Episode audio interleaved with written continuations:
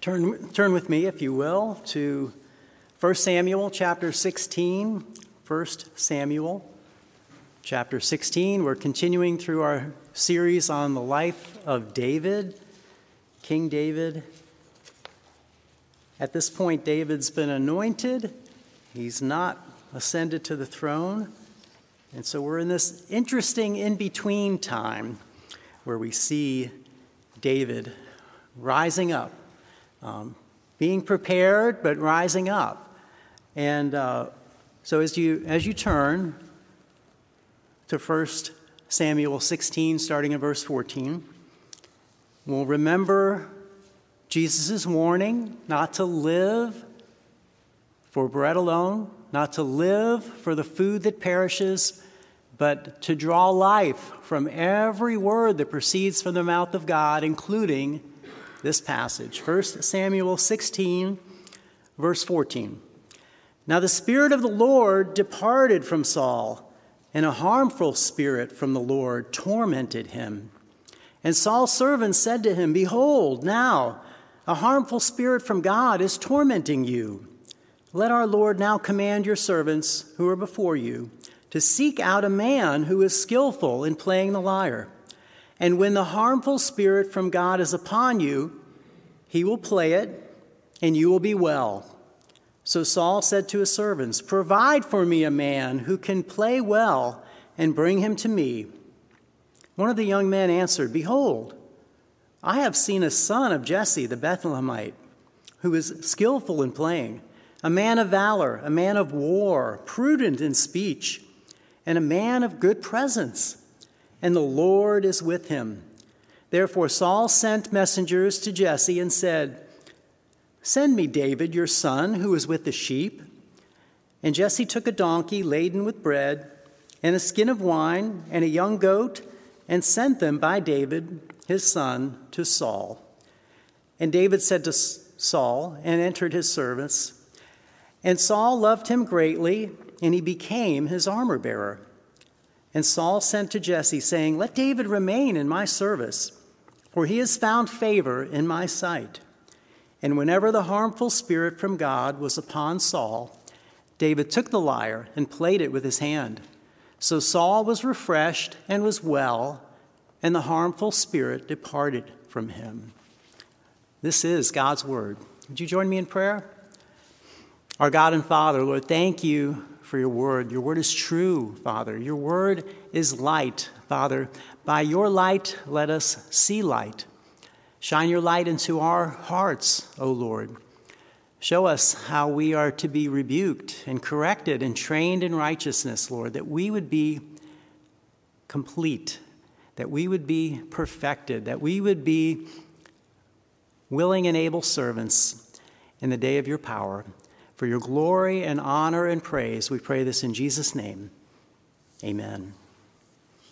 All right. Well, how often do you think about prepositions?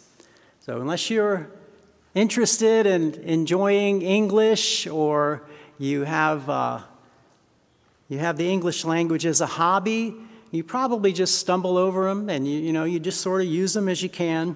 You know, you know that a preposition, it, it's a word that expresses a relation, relationship or a quality, an action or emotion to or from something. So there's a preposition, there's the object of the preposition, and it shows some sort of relationship. Now, prepositions are flexible, and this particular illustration is going to break down at a certain point. So if you are a particular person that loves English, you're, you're, you're going to have to bear with me, okay? It's not going to be a perfect illustration, but hang in there. So, there, think about the difference between waiting for something and waiting on something. Waiting for something, waiting on something. So, I'll, I'll explain it like this. So, waiting for husbands wait for their wives. Um, they wait for their wives when they're getting ready to go somewhere, and hopefully they wait very patiently, and they don't leave the house until their wife has taken two steps out of the house. And that's how you're waiting for someone. Children wait on their parents. Come on, I want to go, I want to do this, I want to do this, I want to do this. They're waiting for their parents to move so that they can do the thing that they want to do. I remember particularly at the Washington Navy Yard, I had a particular colleague that whenever we were going to do lunch together, I needed a block of time. I could not schedule this to the minute. If I wanted to enjoy lunch with this colleague, I had to wait on his schedule. We never started on time, we never finished on time. So I had to, I had to wait for him in order to enjoy his presence. And I had to, in my own estimation, decide that this was worth it. Right? So I'm waiting for him. A stoplight, right? You're waiting for the stoplight to change. Now, waiting for has this sense of you're being held hostage. You're waiting for this thing to happen so you can do the thing that you want to do. But waiting on denotes a resting upon or sitting you know in a sense of support. I'm waiting on someone. Now it's not as i said it's not a perfect illustration but you find both examples in the scriptures. Waiting for the lord also waiting on or upon the lord. But the point is what's the object? What's the object of your waiting? Waiting on the Lord, waiting for the Lord. He is the object of your waiting, He is the object of your worship. So, waiting could either be something by which you are wasting time, awaiting this thing that's going to happen that's going to change the trajectory of your life, or you are actively waiting upon the Lord, waiting for the Lord, worshiping the Lord as you're waiting for whatever is going to happen next. So, the object of your worship, the object of your waiting, should be the Lord. We're going to see how David shows us what this example looks like and the difference between the two. Tonight, we'll see a couple things, but overall, I want to see how we, God's people, can prepare faithfully while we wait patiently upon the Lord, for the Lord. Let the Lord be the object of your worship and your waiting. And you'll see how David did this. David, first, we'll see David's opportunity. David had a great opportunity that opened up for him. Then we'll see David's resume, which was developed as he was waiting on the Lord, as he was worshiping the Lord. He didn't wait for the opportunity to prepare. David was preparing a little bit at a time, here a little, there a little. And the Lord opened the door. Then we'll see David's trajectory. Ultimately, it's not about David, it's about something greater, which is the Son of David. We will see that. So we know that at this point, we see how the Spirit of the Lord has departed from Saul in verse 14. But if you look just above that, verse 13, you'll see that Samuel had already anointed David, and the Spirit of the Lord rushed upon David. So the Spirit of the Lord departed from Saul, the Spirit of the Lord rushed upon David. You're seeing a change. You're seeing a change in God's plan and his design. Samuel now is going to move into the background. You won't hear anything else about Samuel until chapter 19, David now moves into the spotlight. So even though David has been anointed, where is he? He's still with the sheep. He's still with the sheep. He's waiting on the Lord for an opportunity. And we see that opportunity in verses 14 through 17. In verse 14, Samuel records how the Spirit of the Lord departs from Saul. What does this do? This leaves Saul vulnerable to an evil spirit. This evil spirit provides an opportunity. Without God's Spirit, Saul is vulnerable. He has no protection. Now, why is there an evil spirit rushing upon Saul? Saul has rejected the Lord so the Lord has rejected him. And this evil spirit is tormenting Saul. Now, why do his servants care about that? Because the quality of life of the king is going to directly affect the quality of life of his servants. So his servants are motivated to solve this problem for their king. So Saul's servants propose a solution. And you see that in verse 16. Let our Lord now command your servants who are before you to seek out a man who is skillful in playing the lyre. And when the harmful spirit from God is upon you, he will play it, and you will be well. So here's the proposal Saul wants relief, so he asks his servants to go do it. Make it so. Now, these temporal circumstances are part of God's larger design, God's larger plan to bring David into service for Saul. David found this incredible opportunity in the same way that each of us will find these opportunities by worshiping and serving the Lord, by waiting upon the Lord and looking to Him to open that door. Now, as David's waiting on the Lord, he's not just been waiting idly. He's not just playing solitaire on his phone. He's not just wasting time. He is redeeming the time that he has. He's doing something. David doesn't have age in his favor. David doesn't have experience in his favor. He's just a young man. But David is not waiting for the invitation to prepare, he's waiting upon the Lord for that opportunity. We see in verse 18 one of the young men, servants of Saul, answers Saul and says, Behold, I've seen a son of Jesse the Bethlehemite who was skillful in playing, a man of valor, a man of war, prudent in speech, and a man of good presence, and the Lord is with him.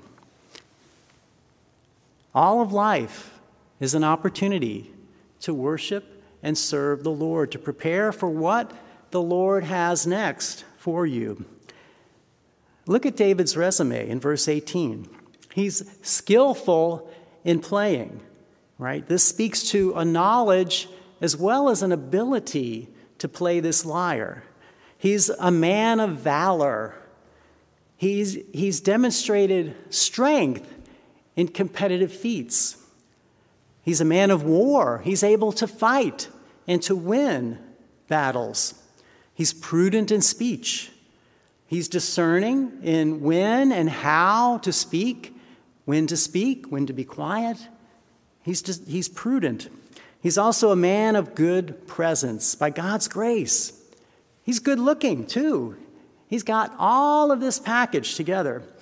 David prepared faithfully as he waited for the Lord, and it was noticed. And who was it noticed by? It was one of Saul's young servants that noticed it.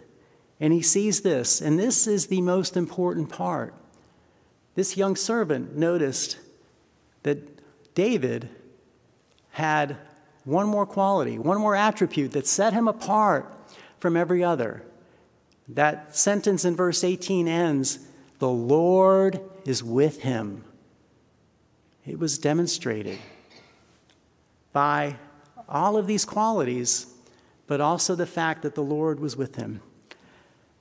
So, verse 21 verse A, at least the, the first part of 21, David comes. He's sent, and David comes to Saul and he enters his service. Now, he's not just there to play the harp, but he also, as the verse continues, becomes Saul's armor bearer.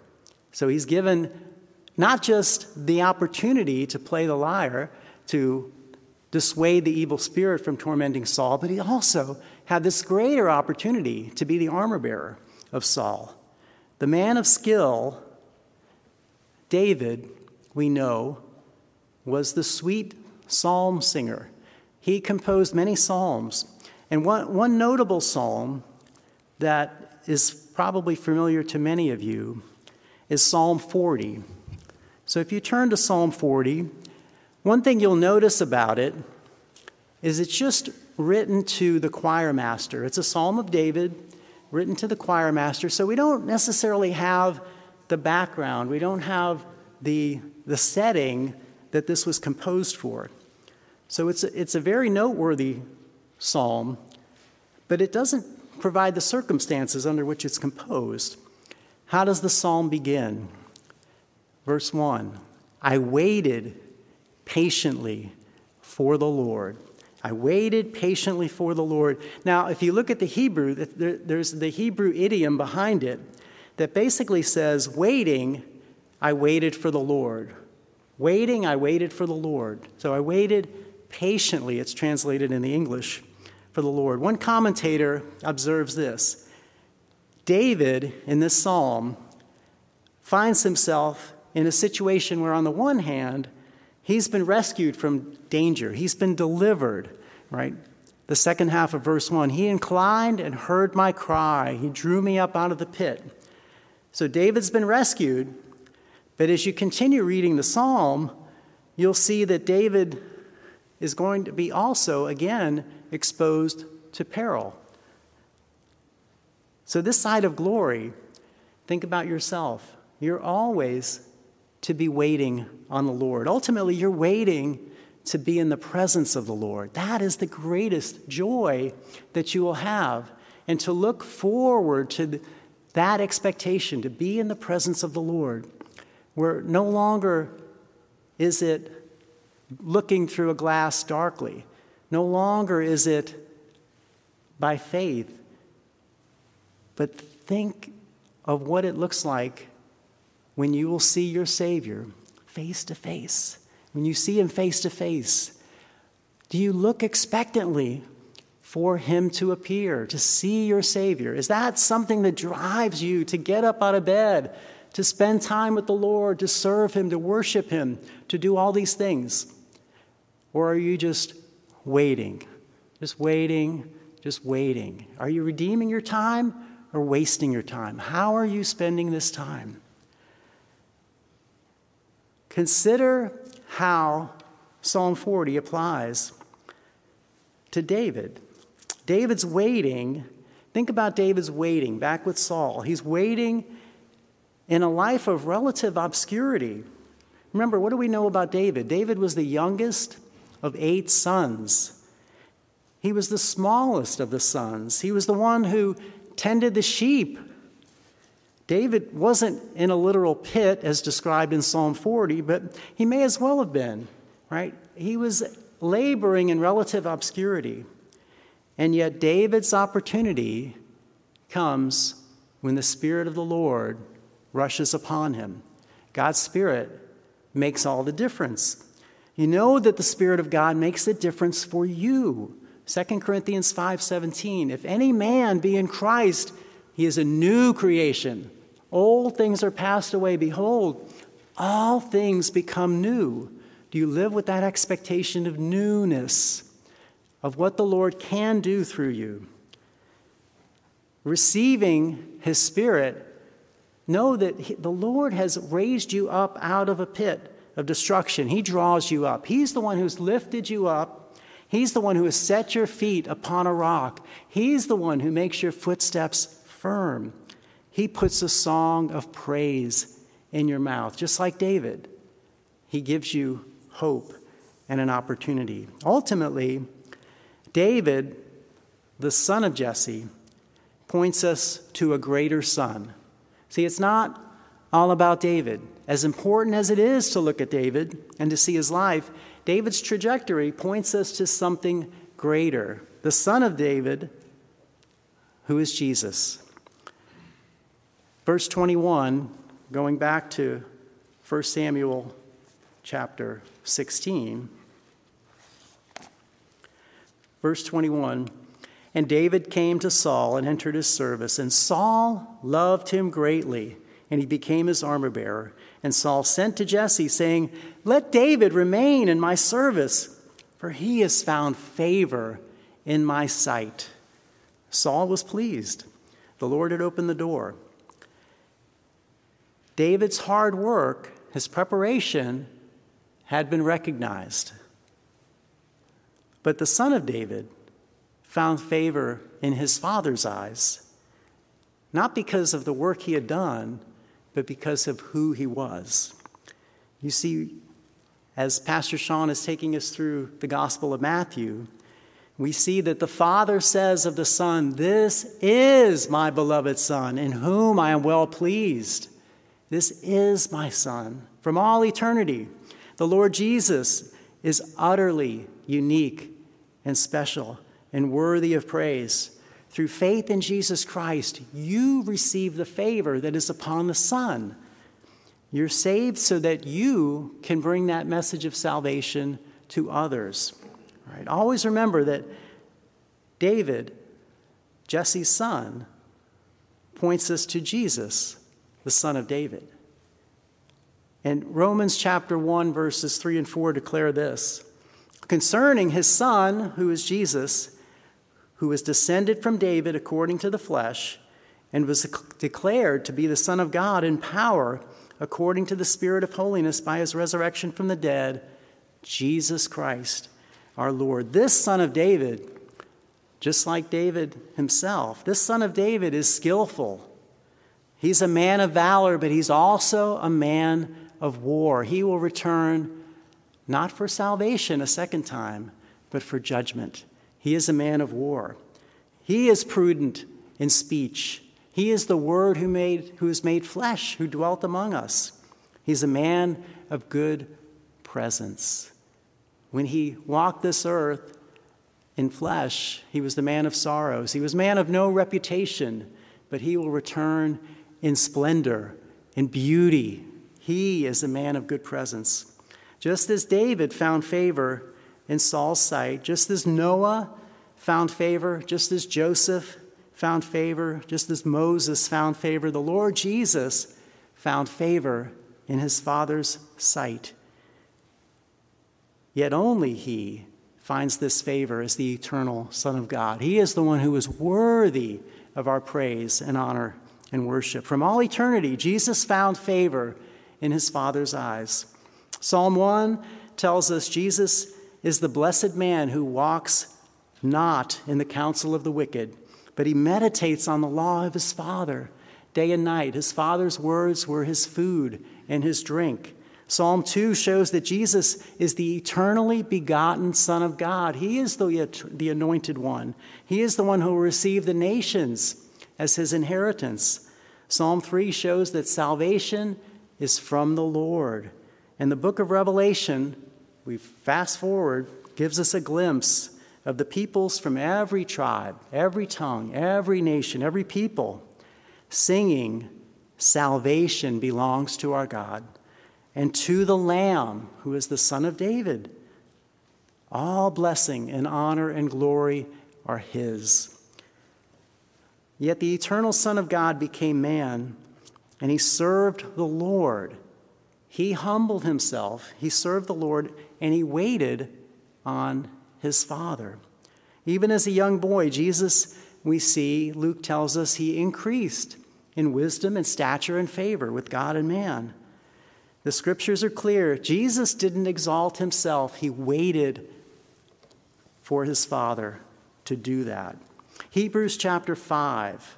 If we turn to Hebrews as we complete our look tonight at this passage. Hebrews 5,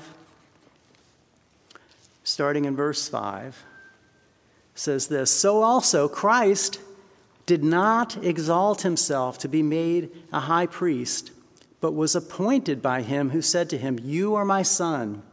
Today I have begotten you. The writer of Hebrews quoting from Psalm 2. Jesus even subjected himself to the sufferings of this world as an example.